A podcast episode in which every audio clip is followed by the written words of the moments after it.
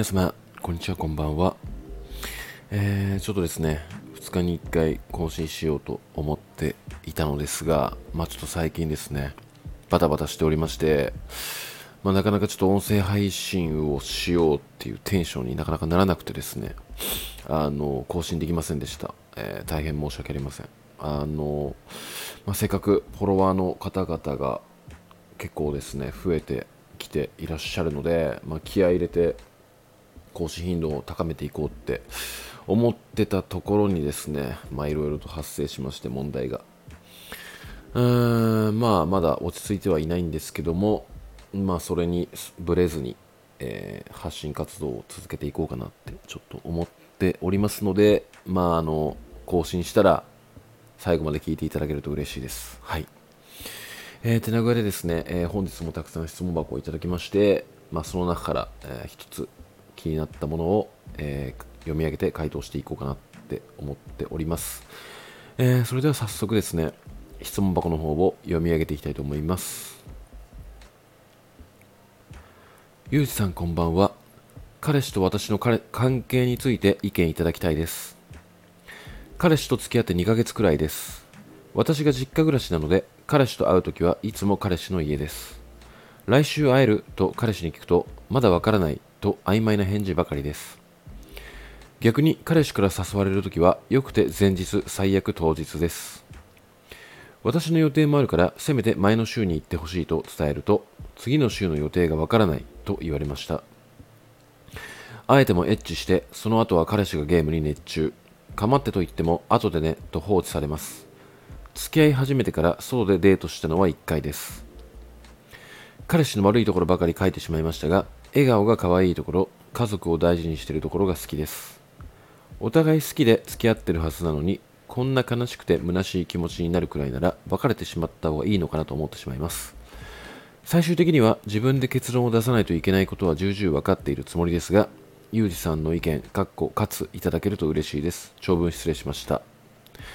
というような、えー、質問箱をいただきました。はい。えー、まず、その、なんというか、まあ、自分の意見を、まあ、言う、まあ、お伝えする前に、まあ、まず一つだけ、えー、お伝えしたいことがあるっていうものは、まあその、まあ、毎日人の恋愛に口出してるものではあるんですけども、んまあなんかその、別れた方がいいんですかどうなんですかっていう質問って結構来ていて。で、まあそこに対して書かれているものが全てではないから、あの、あ、これは別れた方がいいですよとか、あの、いや、そんなこと、そんな、彼はそこまで悪くないですよとか、あの、正直、言うつもりはなくて、結局、まあ、恋愛っていうものは、まあ、旗から見て、いや、別れた方がいいよって思っていたとしても、まあ、恋愛してる、まあ、2人が幸せに感じているのであれば、全く、えー、別れる必要はないというか、そのまま続けていいんじゃないのかなって思っているんですよね個人的に。ただその恋愛してる、まあ、片方のどちらかが辛いから実際これは別れた方がいいんじゃないかって悩んでしまう時っていうものはやっぱり結構そのいろいろな辛さがあると思うからこそやっぱ思うんですよね。やっぱ恋愛ってあの相手のことを好きだからこそ結構盲目になる部分があって傍から見たらいやそんな男のどこがいいのって思う部分であっても好きだからこそうん許してしまうみたいなものがあるとは思うんですけどもでもその中で別れた方がいいんじゃないのかなって思う時ってあのー、実はよほどなんですよね。傍から見たらもうあ絶対別れた方がいいよっていうレベルの、うん、ものであると思ってるんですよ。なぜなら盲目の中でこそ別れた方がいいっていうふうに気づいているってことは、えー、よほど、まあ、自分の体というか心が警報音を出してるんじゃないかなって思ってるんですよね、まあ、なので、まあ、そういう価値観であるというふうに踏まえた上で、えー、このこちらの質問箱をお答えしていきたいなって思うんですけどもまあストレートに言っちゃうと結構やばい彼氏だよねっていうのがまあ本音であると、まあ、ここに書かれている文章で判断するのであればの話ですけども。でうんまあなんかそのどこの部分にが個人的に一番ちょっとやばいかなって思ったのがなんかそのまあ年齢もわからないし彼氏の職業もわからない上でお話しするんですけどもえ、っとどれだっけな。あそう。あの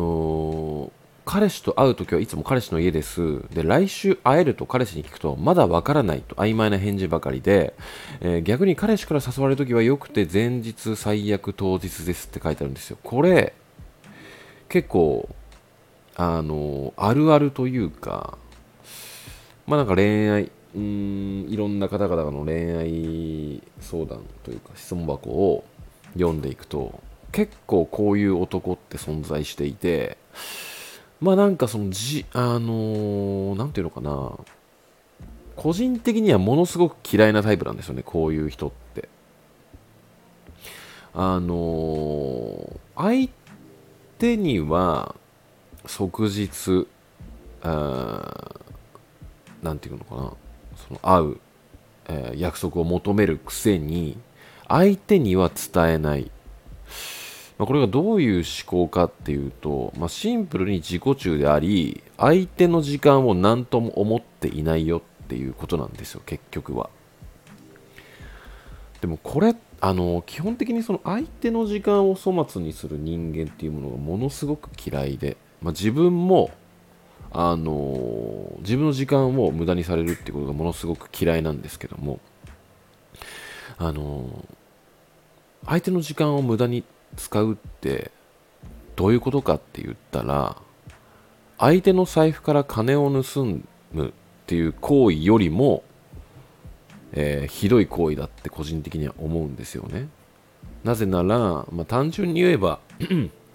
お金って稼げば増やせるんだけども時間ってどう努力しても増やせないものなんですよ。でもそれを雑に考えているってことはそもそも相手に寄り添う気はないよねって。自分のことしか考えられないんだから。って思っちゃうんですよ。だからまあいろいろなんかその好きな部分があったとしてもうーんまあなんかねあのなんていうのかなものすごく本当に忙しくてあの本当に申し訳ないんだけども前日とか当日に会う約束、えー、しちゃう時もあるかもしれないんだけどもなるべく早く連絡するからごめんねみたいな一言がありつつその他はもう完璧にアプローチしてくれたりうーんフォローしてくれるっていう彼だったら全然いいと思うんですが、えー、そこら辺が全く抜けているプラスアルファでえー、その自分の予定は分かんないけども俺は前日とか当日に全然誘うよみたいなスタンスっていうことが、まあ、そもそも気に食わない、えー、結構あのなんていうのかな、まあ、精神年齢が低いっていう以前の問題ですよねここは。で、えー、次に移るんですけどもえー、っとですね、まあ、まずそもそもその次の週の予定がわからないって言ってる時点で彼は何ですかね。個人事業主かな何かなんですかね。まあ個人事業主だったとしてももう分かりますよね予定ぐらい。うん。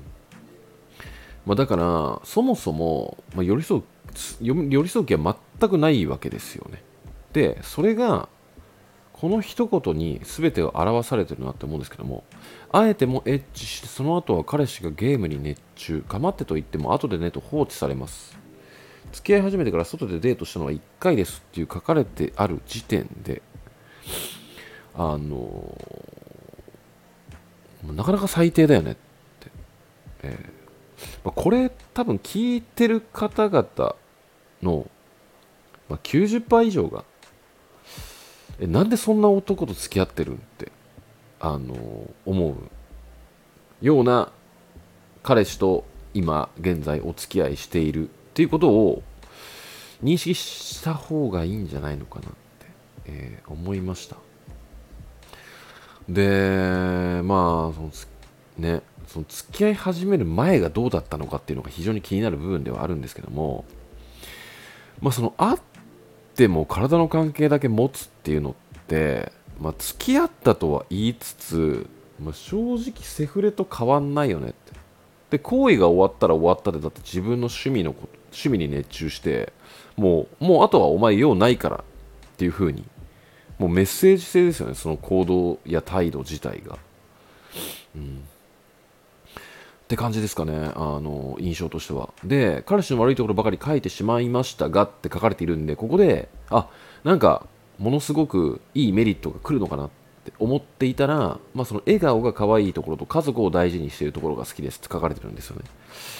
うーん、いや、もう弱すぎるよねって、え、思っちゃいました。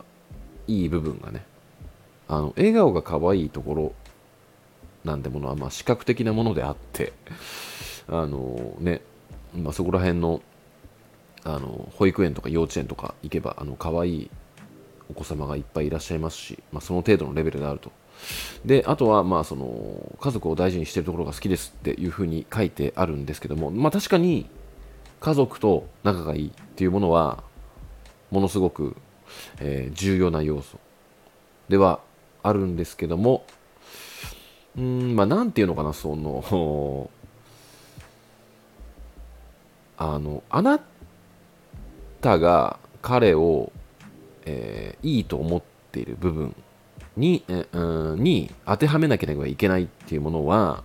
そのあなたが無関係なところではなくてあなたに影響する部分において、えー、っていうものをにあの重要視しなければいけないんですよ。まあ、例えば記念日はしっかり祝ってくれるだとかえー、体調が悪い時にものすごく優しくなってくれるだとかまあね、あのー、まあ、まだ2ヶ月しか付き合ってないっていう書いてあるんで、まあ、あれなんですけども、まあ、そもそも、えー、この流れすべて2ヶ月なんですよ、まだ。あのー、